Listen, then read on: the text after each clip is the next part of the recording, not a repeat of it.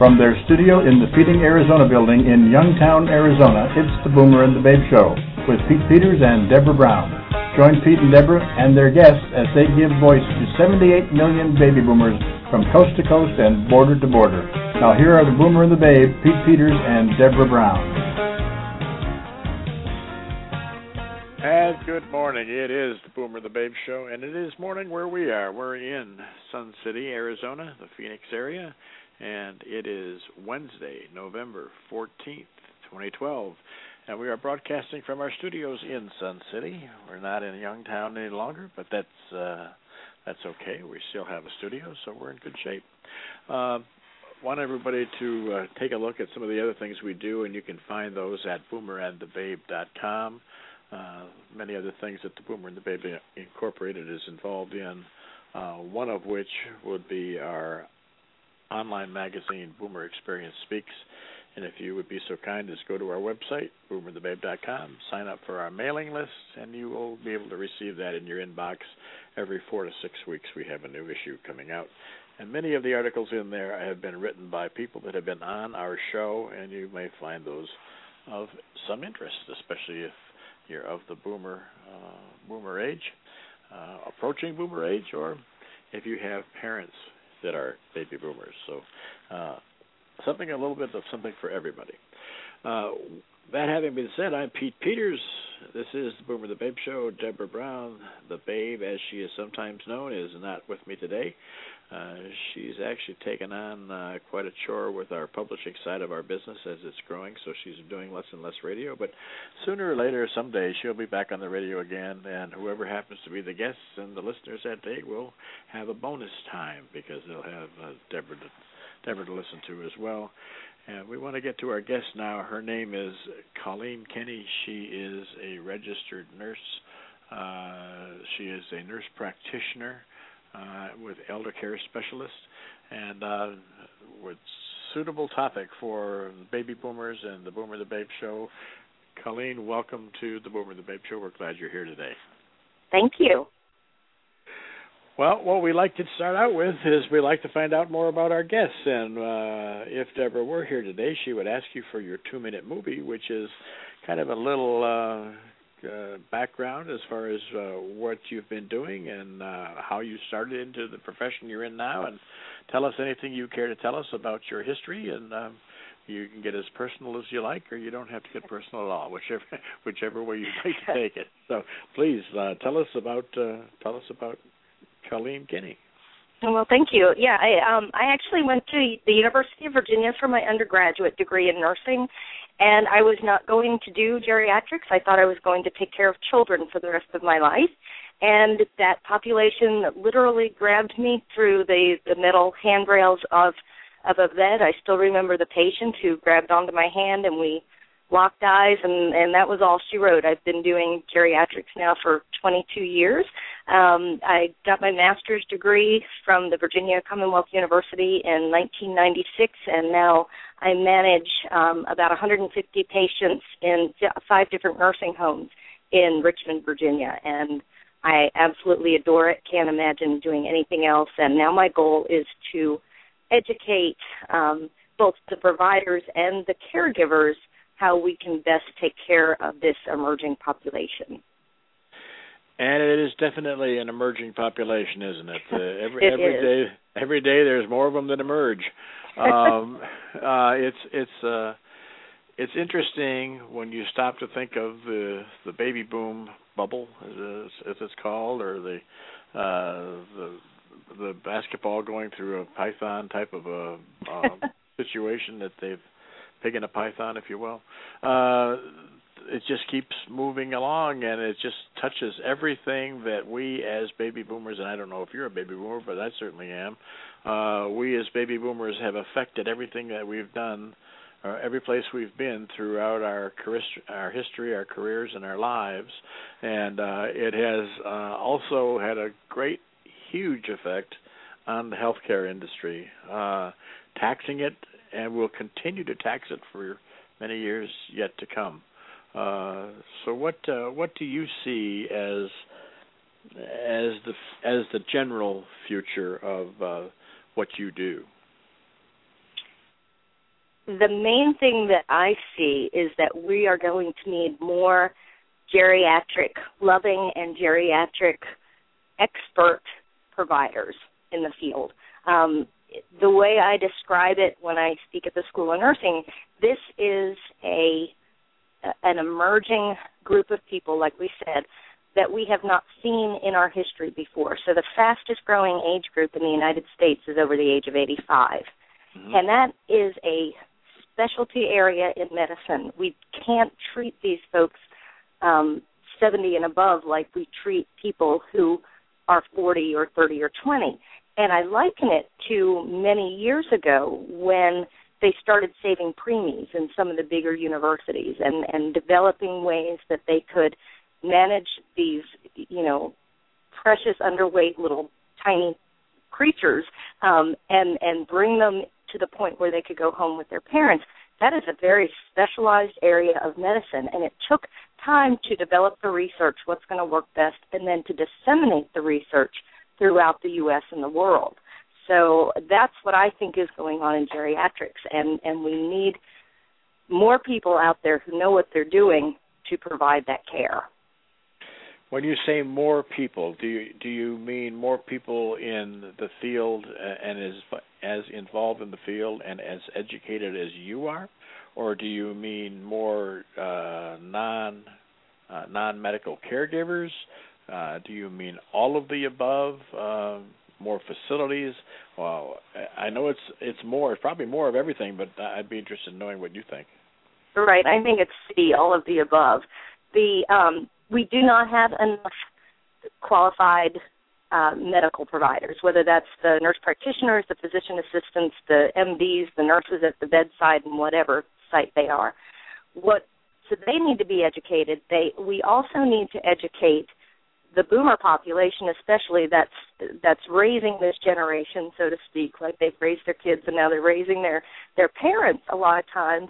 So that when they go to the doctor's office with mom or dad or the aunt or uncle or spouse even, and they can say, you know, hey, is that the right dose of that medication? And I think the Internet has helped a lot with that, although sometimes that can get us more tangled up than we need to be. But it's crucial. And to make those providers stop and think and say, hey, well, let me look that up. It's important, I think, that we all know what's going on. Well, yes, I think that is important because, you know, the provider is going to say, well, the blood test shows this and the symptoms show this and this is the medication is for these results on tests and symptoms, so just take that. And they write the script, and you go to the pharmacy and get it filled, and it may or may not really be what is accurate and what is going to be helping you, isn't it? Isn't that the case? That is very much the case, and I tell people that at this point in my career, I wouldn't know what to do with a 40-year-old because geriatrics, those folks who are especially 70 and above. They present so differently with their symptoms, with what's going on, physically, emotionally, spiritually. Their symptoms, everything is so different than a younger adult that sometimes teasing out exactly what's going on can be a challenge. The other piece of that, too, though, most of the time when you go to a physician now, they have 7 to 10 minutes to see you, and I highly recommend my profession because usually the nurse practitioners will have more time. But when you've got somebody with an 80-year health history, you know, and their shoulder hurts from one problem and a foot hurts from another problem, plus they've got a lung problem and a heart problem and, you know, maybe a little early dementia, you just can't do it all in that amount of time.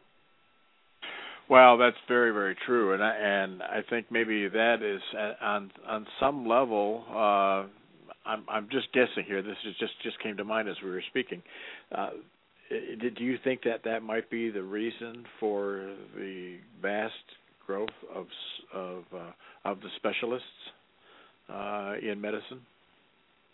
Absolutely, and also primary care in general does not pay physicians as well as a specialty area.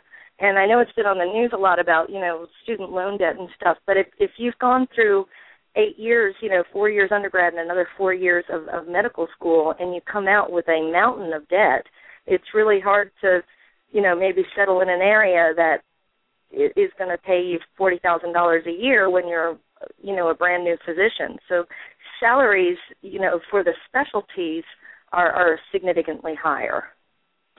Well, and the copays are for the patient is higher as well. Yes, that's true. That's true. I may have a $20 copay, except for when I go to my specialist, it might be a $40 or a $45 copay. Right.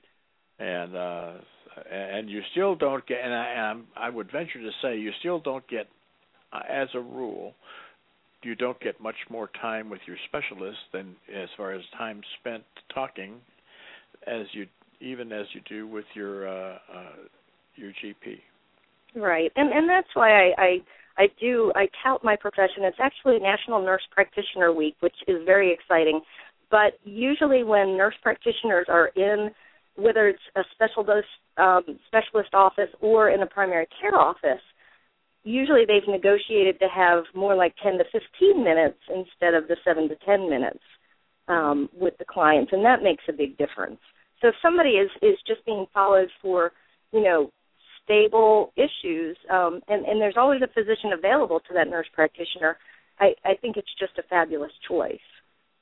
Yeah, it seems to be something that the person can get some quality care and some quality attention. Right. And be relatively assured that it's going to be directed toward them without the person thinking about their next patient or their previous patient. Right, and I'm not doctor bashing. We need both of us. I understand. Yeah, but when it comes to folks who are aged, a lot of what's going on is you're trying to maintain the chronic conditions, keep them as stable as possible, and that's where a nurse practitioner really can make a big difference.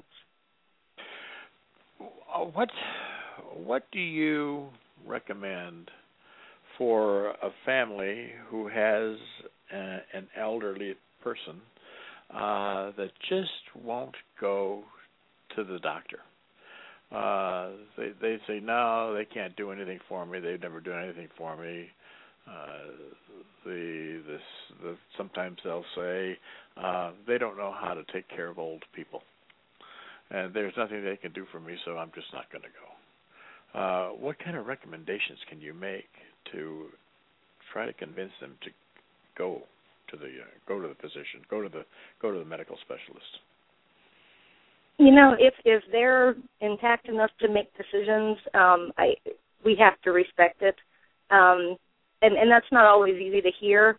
But if they're over 18 and they're cognitively intact to make those decisions, even though we don't agree with them. Mm-hmm. Sometimes we just have to say, okay, and, there have been times when we've seen patients who thought they were perfectly healthy and then did go to the doctor and found out they had 10 illnesses, and now they're on 20 meds and they feel worse than they did before they knew what was going on. So. Yes. Well, if a person has dementia, well, first of all, why don't we start here? What is dementia? Yeah, dementia, the way I define it, it's brain failure. So the brain is an organ. It's one we don't think about, pardon the pun. But we have people who have heart failure or kidney failure or lung failure, lung disease. So it's really it's a failure and a destruction of the brain and everything that the brain does for us. So dementia and... How do you determine whether the dementia is in effect, or is memory loss, or is memory loss dementia?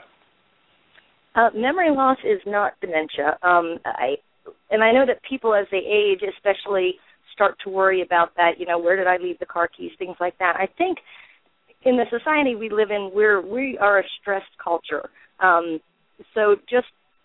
If you know that you lost the car keys and you can kind of piece together, okay, I was here in the house and then I was there and maybe carried in the groceries and can piece it back together, oh, here's the car keys. Even if they are in the refrigerator with the milk, don't worry about it if it's a one-time thing. And usually, there's just there's a combination. There's multiple issues going on. So what I want to talk about, too, is people ask me what's the difference between Alzheimer's and dementia.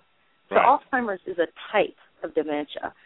There's multi-infarct dementia where people who have had multiple strokes. There's Lewy body dementia that we see often with certain diseases. There's Parkinson's dementia that goes along with Parkinson's disease. There's normal pressure hydrocephalus. There's a lot of different types of dementia. So dementia is the umbrella. Yes, exactly. And all these types are hanging off of it. Mm-hmm. So when we say that my father passed from the complications of Alzheimer's dementia, that is the proper way to say it. Yes. Yes.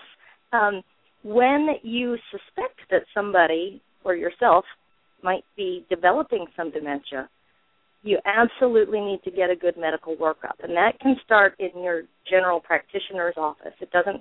Sometimes people refer themselves to a neurologist, which is probably at that point a little bit of overkill, but there are many things that can look like dementia that you need to make sure are not going on because they are sometimes very reversible. One thing that comes to mind is hypothyroidism. So the thyroid controls the metabolism of the entire body, and people can look sluggish and have memory issues and just bedraggled, and you do a very simple blood test, and you can reverse that. So that and B12 deficiencies, anemia, just a lot of things that we can look at with simple head counts, or blood counts rather.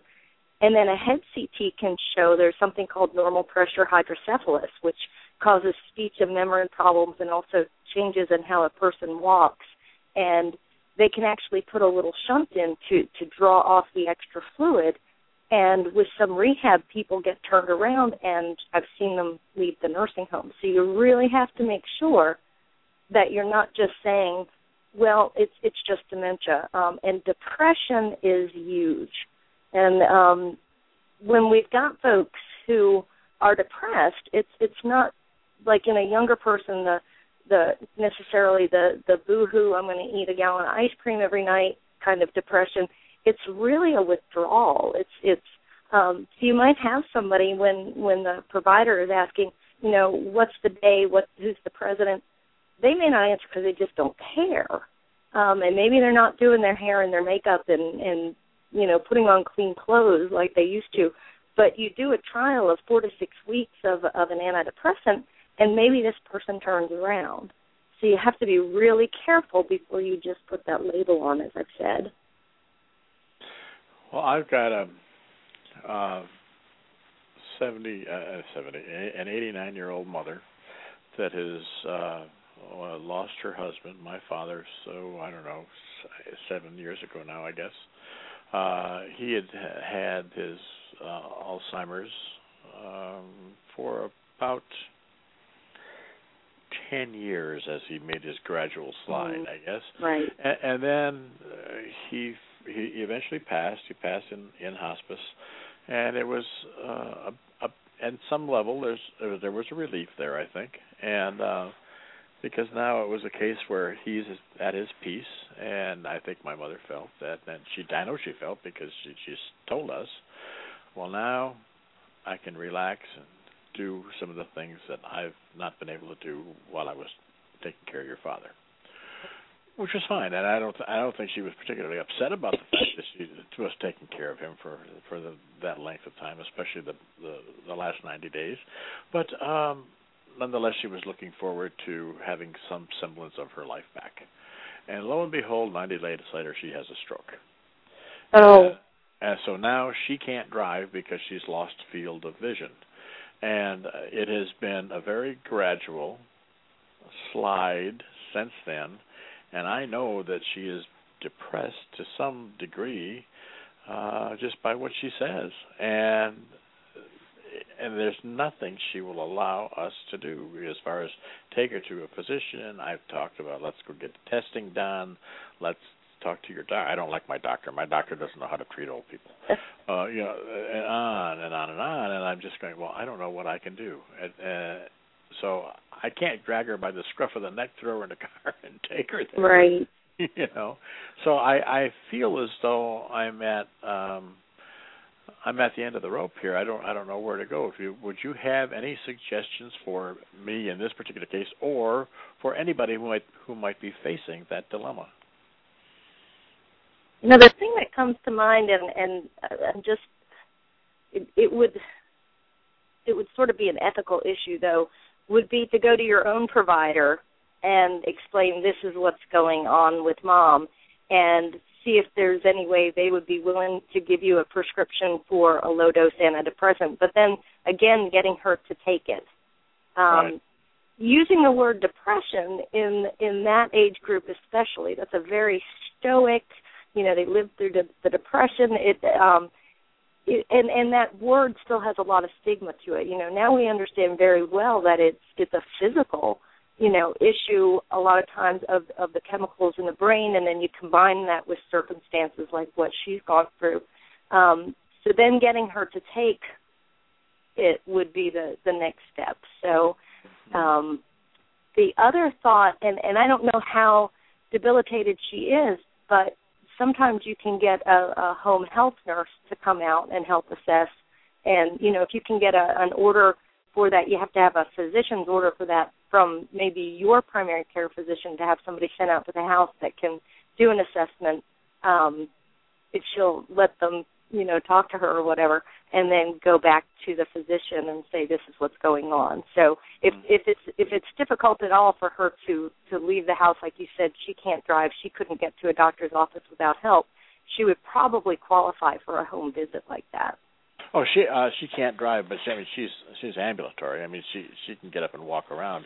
She just got ticked off the other day and walked 1 3/10 miles, and refusing to get in the car with me, following her for 2 hours while she did it. And it was a case of she'd be walking and I'd pull up next to her and she'd say, "No, I go back to that house, you're going to be doing the same thing you were doing before," which apparently I must have said something wrong. That kind of set her off. So now I'm driving along, and she's sitting in somebody's front yard, and she doesn't even know who they are. And I pulled up, and I said, "Are you ready to get in the car now? You look like you're tired." No, and I had my sister on the phone who was in another part of the country. And I said, "You want to talk to your daughter?" And she says, "Do you have her on the phone?" I said, "I sure do." She says, "Well, she's just as bad as you are." And it was comical to a point, but right. It started to get a little serious when she's walking, her and her walker just out for a trek. She comes to an intersection. She looks around. She doesn't know where she's going. Finally, she realizes that she's heading towards some churches. I said, "Where are you going?" She says, "I'm going to church." I asked when she got religion, and she just kept on walking. And then when she crossed the street and almost got run over by a pickup truck, that's when all of a sudden it became real serious to her. Right. And I'm sitting in the church parking lot watching her, and I see this truck coming, and I can't get out there quick enough, even in my car. And fortunately, the guy in the truck saw her. And then at that point, she got back in the car and came back to the house. But I just felt I had to let her walk it off, had to get it out of her system, because, I mean, there's nothing I was going to be able to do to corral that and corral her. Because otherwise, now we've got a scene in the middle of the street with me grabbing my mother off the street and throwing her in the car. So we'll have the sheriff's posse and everybody else out there. And I'm not meaning to take up that much time, but in the conversation, but I'm just relating the story so that maybe listeners can understand that these are some things that we have to be ready to deal with. And maybe you could offer some suggestions on how anybody, not me, but anybody might be able to deal with some of this. You know, and you are not alone. My mom is almost 70, but she's still very, very capable and everything, and lives alone in another city. So I'm very blessed. And sometimes I just wonder how you all do it that are in that position. The other thing, as you were talking, that came to mind, they're called geriatric care managers. And if you Google geriatric, geriatric, care manager, these are folks from all sorts of areas of healthcare and of special interest to this population. A lot of them are trained social workers, and they're all over the country. They've gone through a training course. They're certified, and you know you pay a fee for them to come visit, but they may be able to help both you and your mom come up with some strategies to help cope with some of this. That would be a strong suggestion from me to do that. That sounds like an excellent suggestion. But I'm getting to the point now that there are more and more behavioral issues that we all have to deal with as regards her mood swings and forgetfulness, and she gets angry when she can't remember, and just temper tantrum type stuff. Yeah. How do you deal with that? Are you best just to let it run its course? Sometimes, yeah. As long as she's not hurting herself or someone else. And again, I mean, you just described a situation where she did kind of put herself in danger. And I hate to. I don't like it when people say, you know, we need to treat them like children, because they're not. But some of the behaviors are childlike. Yes, and so what do you do with a little one that's throwing a tantrum? You know, you can't reason with them. And, you know, it sounds like maybe she's with the stroke, you can have cognitive issues that kind of, like I said, become a type of dementia of their own. And they lose that reasoning ability, and they lose the ability to control their emotions and to control behaviors. It's a tough thing, and especially if you have a mom who won't go to the doctor, because there are some medications that can help to calm those things down. Yes, I'm aware of that, because I know that my father had some of those. There's issues. I mean, the forgetfulness is one thing, but the forgetfulness to the point of where did I put my hearing aid, or what room am I sleeping in tonight, or when are we going home, when she's lived in this house for 35 years. Those are things that we just try to gently say, your room is back there, Mother. Yeah, that's where all your clothes are, and your bed is back there. Oh, okay. And she goes. You know, she goes, and she gets herself ready to go to bed, and she goes to bed. But once you get her on the track, so to speak, she's good to go. But the behavioral thing is getting to be more of a problem, especially when there's a group of people and she feels that she is being shunned, even though we invite her to be with us, sit with us, enjoy the conversation if she chooses to participate, but she feels she just doesn't have it up there anymore, and I think that's what's frustrating her.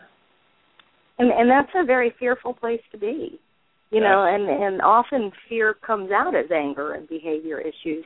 So she's you know, probably aware enough to know this isn't right, this isn't okay, and combined with the fact that she watched her husband go through that.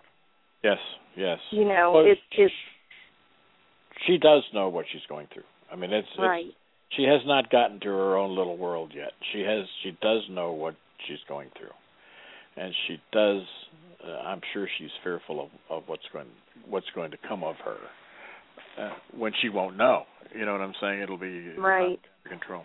Well, I don't want to make this a case study of my mother. We've done that enough. But I use it sometimes, and I have folks like yourself on the show, and because it gives others hopefully a point to relate to, or something to relate to that they may or may not be experiencing themselves. And that's my only reason for doing it. How do you go? Let's assume that your loved one can no longer take care of themselves.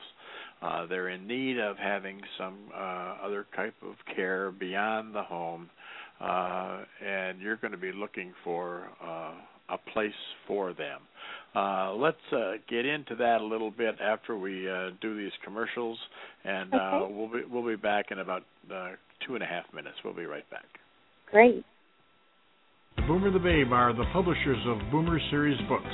Our authors have their own shows on the Boomer and the Babe Network. We encourage you to listen. Ron Naraki, author of the forthcoming book, The 10 Commandments of Investing, is the host of Wealth DNA, a financial show about real estate investment. Learn how to build and manage your portfolio. Ron hosts the show, and he always has good information to pass along, as do his guests. Listen to Wealth DNA on the second and fourth Monday of the month at 8 a.m. Arizona time. Tom Ligering's another Boomer Series author. His book, Success or Failure, The Choice is Yours, is the basis of the show he does with his broadcast partner, Dr. Terry Munther. Listen to Success or Failure with Tom and Terry on the fourth Wednesday of every month at 9 a.m. Arizona time. Learn how you can maximize your performance in business and in life. The methods you employ can either help or hinder. The choice is yours. Before you book your next round of golf in Arizona, go see what golfers just like you are saying about the courses you want to play at golfmix.com. While you're there, write a review of the last course you played and get $10 off your next purchase at Van's Golf Shops. And enter into our Greenskeeper of the Year contest for a chance to win a foursome at the home of the Waste Management Phoenix Open, the stadium course at TPC Scottsdale. So check out Golf Mix, Arizona's leading golf course review site and mobile app. What are you waiting for? Get in the mix! At golfmix.com.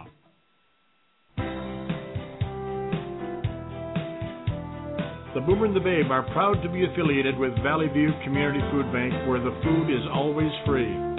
Valley View is now serving Phoenix from their new 36,000-square-foot location at West Peoria and 107th Avenue in Sun City, Arizona. The new location houses the food bank, Feeding Arizona, and the Valley View thrift store. Feeding Arizona delivers food to other food banks and food pantries that are in need. If you're looking for a 501c3 to support, go to ValleyViewCommunityFoodBank.com. All donations are welcome, be it food, money, or volunteer hours. No donation is too small. Get a hold of Jesse Ramirez, founder and director, and say, I want to help.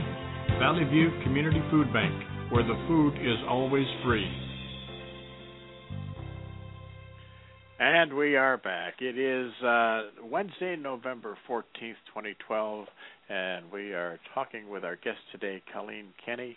And Colleen is a nurse practitioner and elder care specialist, and we were going to ask her, or we did ask her before we went to break, to give us some information about finding a place for mom or dad or whomever. What do we look for, Colleen, when we're looking for a suitable place for our loved ones to be taken care of when they've gone beyond what we can do for them? Yeah, there are several options, and even before you reach that point, I want to talk a little bit about adult daycare too. Sure. These are cropping up all over the place, a very affordable option to necessarily having to put a loved one in a facility. And a lot of times, especially if you're still a working boomer, you can drop your loved one off at 7 or 8 in the morning. They usually provide breakfast and lunch. They sometimes have a nurse on staff. They have a lot of activities all day long, and then you pick them up at the end of the day at 5 or 6 or 7 when you're done with your work day.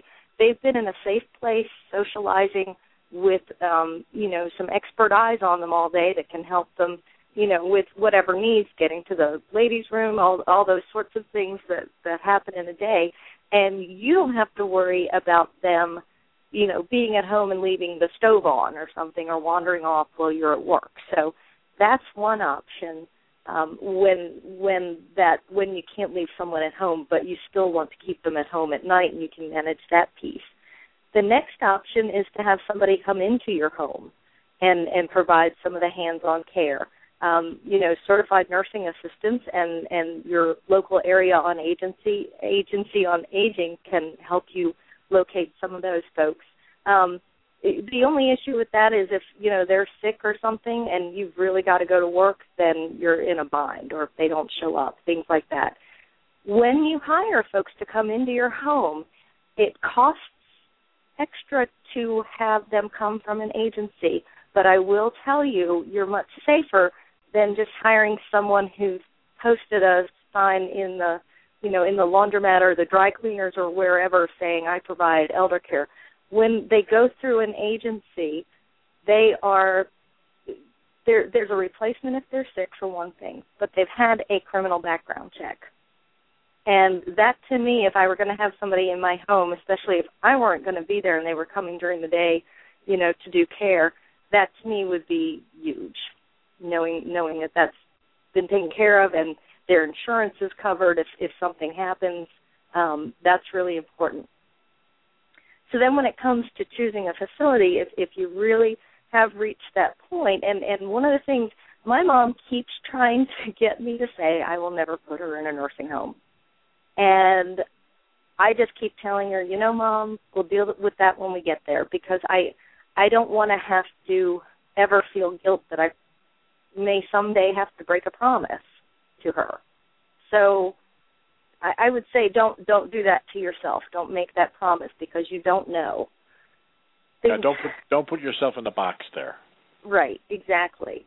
You know, things happen and change, and if it ever gets to the point that she does have to go to a nursing home for whatever reason, you know, I will be right there making sure everything is okay.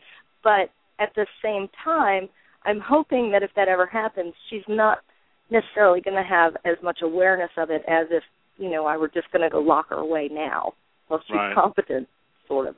So if you can, you know, number one, word of mouth. So, you know, get with your friends who have been through it and find out where they have taken Mom and Dad, maybe where they've taken Mom or Dad out of because it wasn't that good. Do tours of several places. And just remember, just because it's gorgeous outside, I mean, there have been hotel chains that have built assisted livings all over the place, and they're gorgeous. They're just stunning, but that doesn't mean the care is good. So really pay attention when you walk through whatever level of care it is. You know,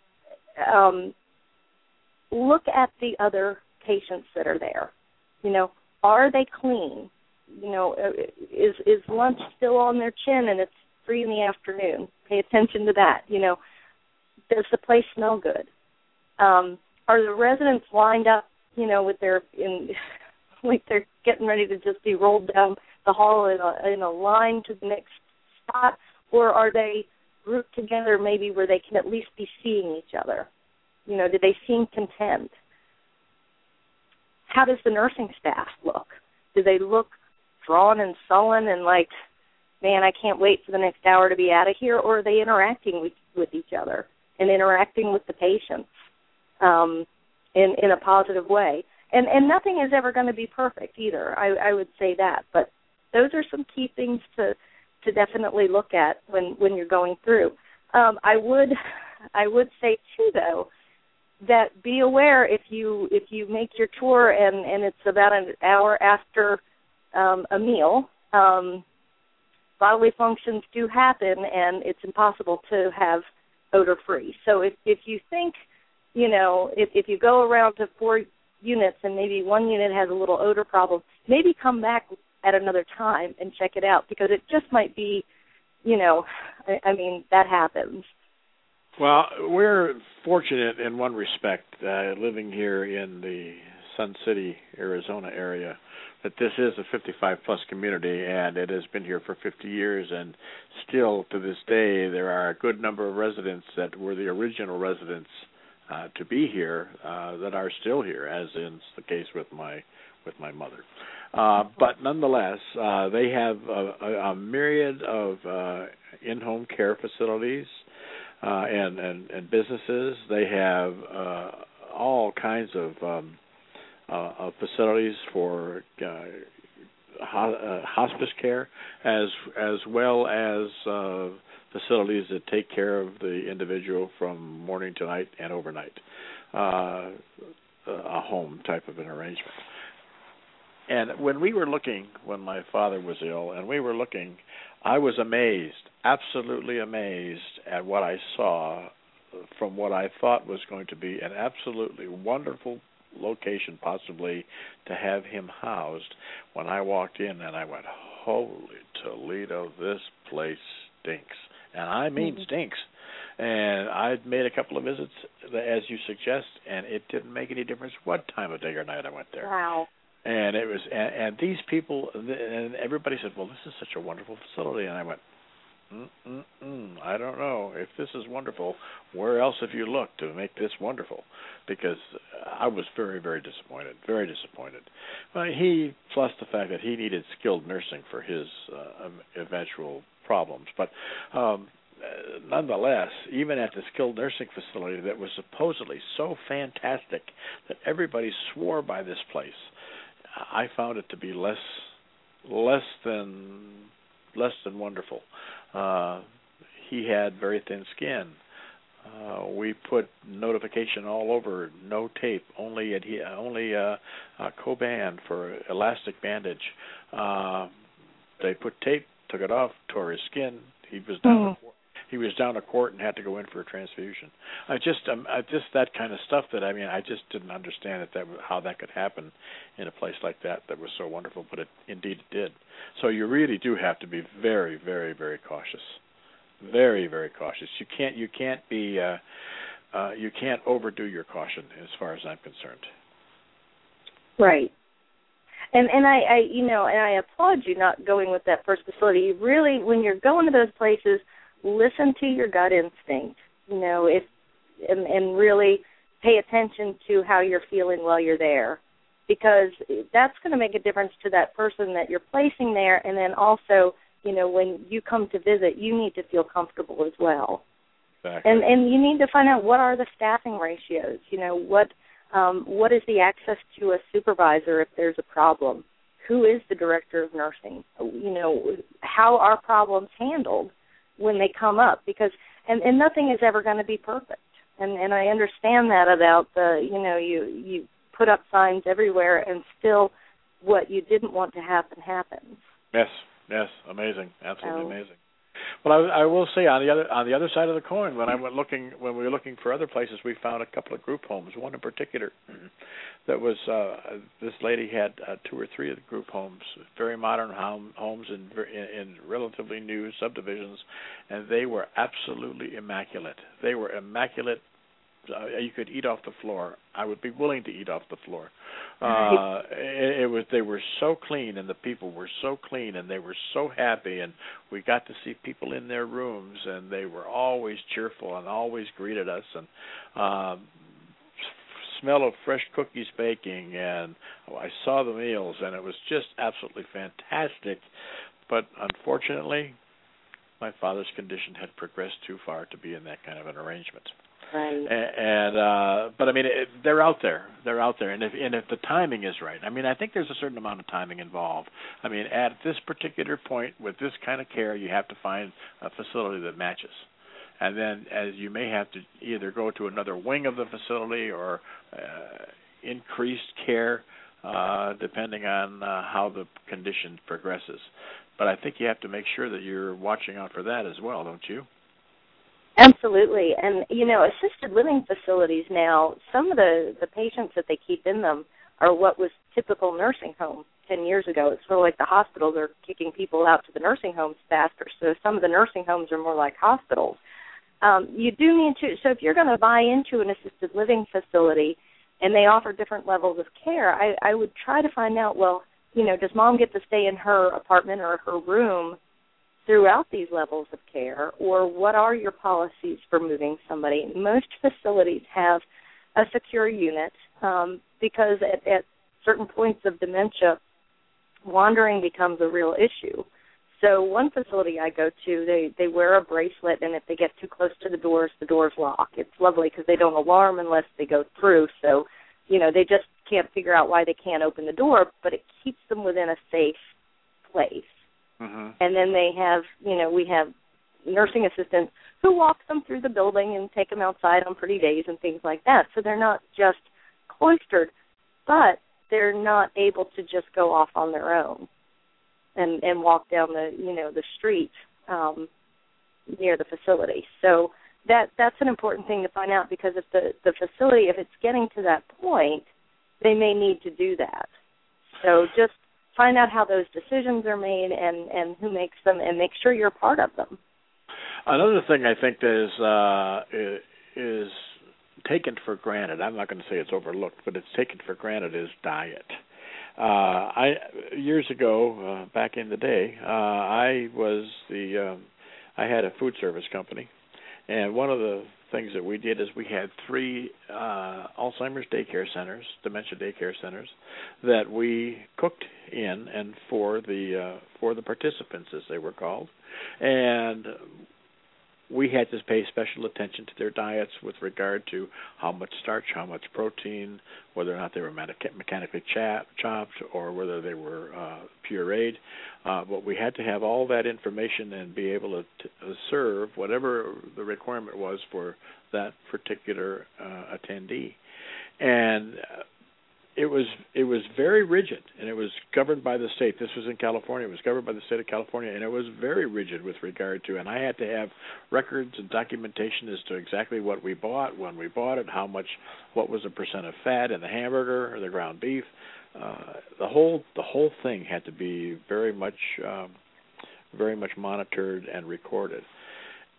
And when somebody goes into these facilities and they may have a beautiful lunchroom, but it may be the case that your loved one can't eat everything that's on that menu or everything that's on that buffet. And you need, I would think that you would need to make sure that you have an assurance that they're going to get what they need and what their restrictions are, if they have any. Absolutely. And the federal government overlooks this very, very closely, because we don't want people losing weight. That's critical, especially in the nursing homes. So the nursing homes are required to have a registered dietitian who is on site a certain amount of time, depending on the number of beds, the size of the facility, and they keep an eye on that. I hear people all the time at the nursing home saying, the food is terrible, and yet they'll eat everything you put in front of them. So it's never going to be like homemade, unfortunately. But facilities, I do believe, really try hard to do the best that they can by their residents. And then there's always, at the end of each meal, the nursing assistants are required to write down what percentage people eat. That's right. As well.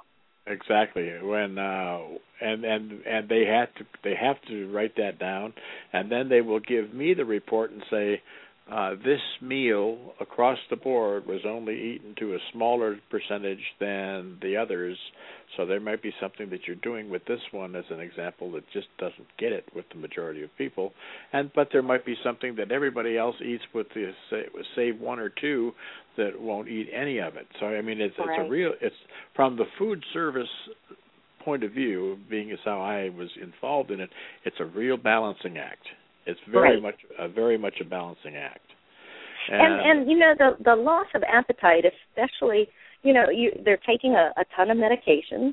Some of those medications alter taste, especially if they're on an antibiotic. Some of the antibiotics that are out there will make your mouth taste like metal for a week, especially the ones that we use for treating bronchitis and things. But then also you reach a point, and, I don't know if it's biologically genetic or whatever, and especially with the Alzheimer's type dementia, the appetite just goes away. And it used to be called the dwindles, now it's called failure to thrive.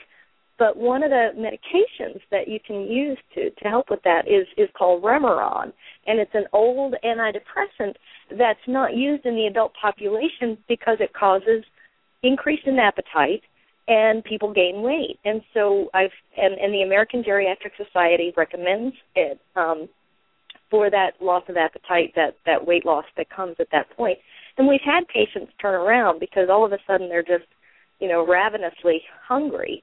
And it's wonderful because they get this appetite back. And sometimes then you have to cut it back because they turn around too much. What is that called? It's called Remeron,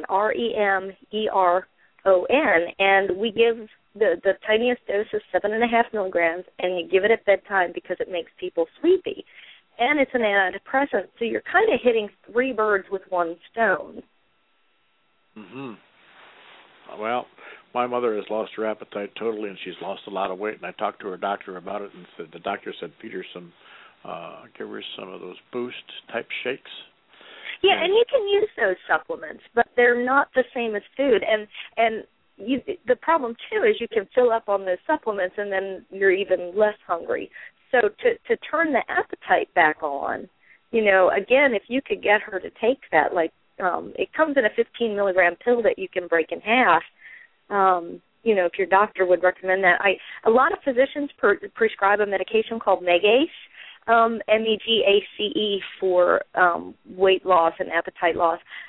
It has a lot of side effects. I am not a fan of it. I don't use it at all. I stop it when my patients come into the nursing home on it.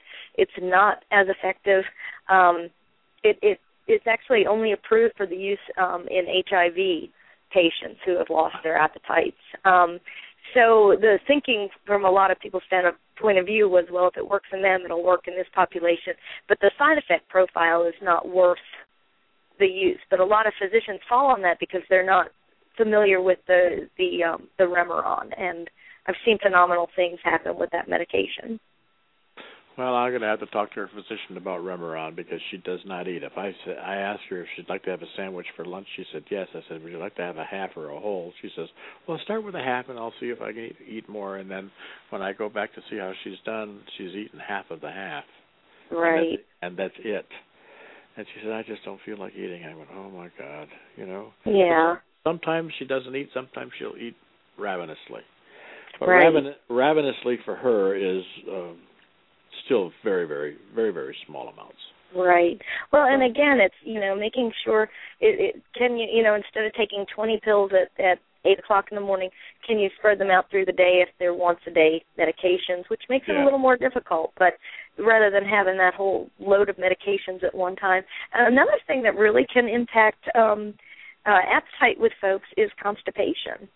You know, making sure that everything is working well, because it's hard to keep putting more in if it's not coming out, so to speak. Yeah, so that's really important. Unfortunately, I don't think she has that problem. I think everything's still working well. Okay. Cool. Well, is there anything else you think, Colleen, that we should touch on as far as your message is concerned, and something that you are particularly fond of? I know we talked about safe prescribing for the elderly a little bit. Do you want to get into that anymore before we wrap up? I don't think we are going to have time because that's like an hour's talk. I could talk for about 6 or 8 hours about my little old folks. So I would think, you know, you touched a little bit on hospice, and what I would say really, you know, if your mom and dad are still cognizant, and if you're a boomer and you have children, talk about your wishes. Yes. That's huge, because, you know, if you haven't had that talk, and it's uncomfortable for both sides to bring it up, but both sides are thinking about it, you know, who do you want making the decisions? Maybe there's 5 kids, and there's one kid who's sane and realistic, and the other 4 would, you know, have you frozen for the time when the body can be brought back to life or whatever. Then you name that kid to make the decisions, and you make sure they all understand, and, you know, and make sure that you've got somebody named that can take care of the finances if you can't do that anymore. Talk about, you know, would you want to have a ventilator? Would you want to have a feeding tube? And most of the time these folks are going to tell you no. You know, when my time comes, I'm ready. But the adult children are not always ready. Well, and I was just going to say, it's interesting you mentioned that, because we do have that information for my mother, and we had it for my father. We had it for them together. It's all spelled out. It's all in the trust documents and deeds, and the medical powers of attorney, and so on and so forth. It's on file with the hospital that she would go to, and the DNR is signed, and so it's all in order, and it's even to the point of the the disposal of the remains taken care of, prepaid, done. Yeah. So when my father died in hospice, they called the mortuary. The mortuary came and got him and took care of all the arrangements because they were already paid for, which was right. Which absolutely a wonderful gift to us remaining in the family. Exactly, and you're not with them stressed out trying to figure all that out at the end. So, you know that's it. It is a gift. It is, and the largest, the heaviest decision that I had to make was how many death certificates did I need to buy? How many copies did I want? Right. And you have to go through, okay, well, I know of this, this has to be proven. And I had to run through that count real quick and say, give me 10, you know. Right. They're a buck and a half a piece. Give me 10. If it's not enough, I'll get more. But, I mean, if you have life insurance policies and you have bank accounts and things like that, have it all in one place that's easy to find. And if you've got it all in a safe deposit box, make sure that you have somebody who's got the key and is listed as can get into that, right. When something happens. You don't need to go through probate to get into a safe deposit box. Right, that's right. Not something you need to do.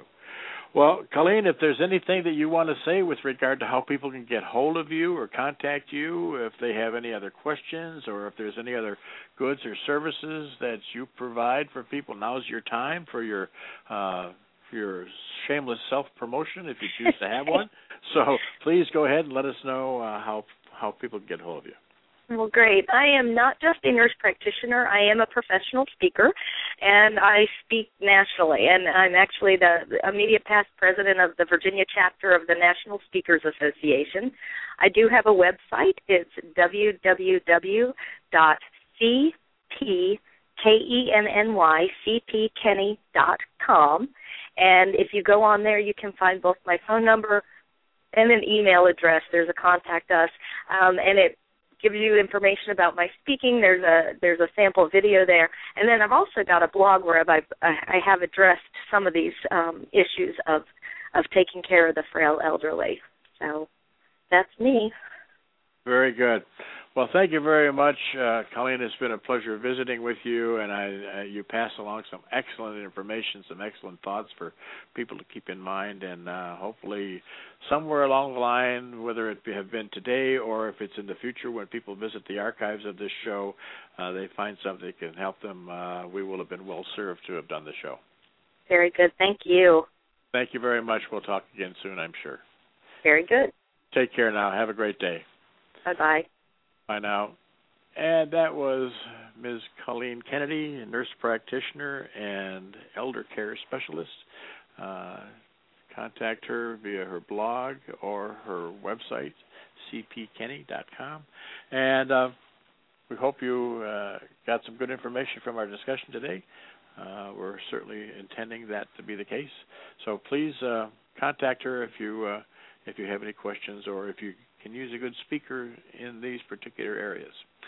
We enjoyed being here today. We'll be back again tomorrow. We have a golf show at 9 o'clock and our regular Boomer the Babe show at 11, so I hope you can join us at that time. Take care, everyone. Have a great day, and we'll talk to you again real soon.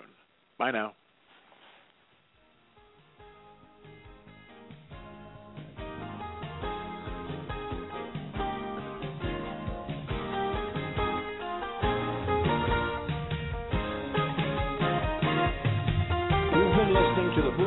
Show where we bring interesting conversation to the world.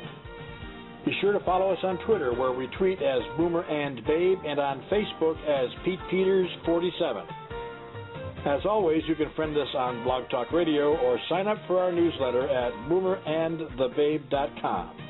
Email us at host@boomerthebabe.com with any of your comments. Remember, at 50, you're just getting started.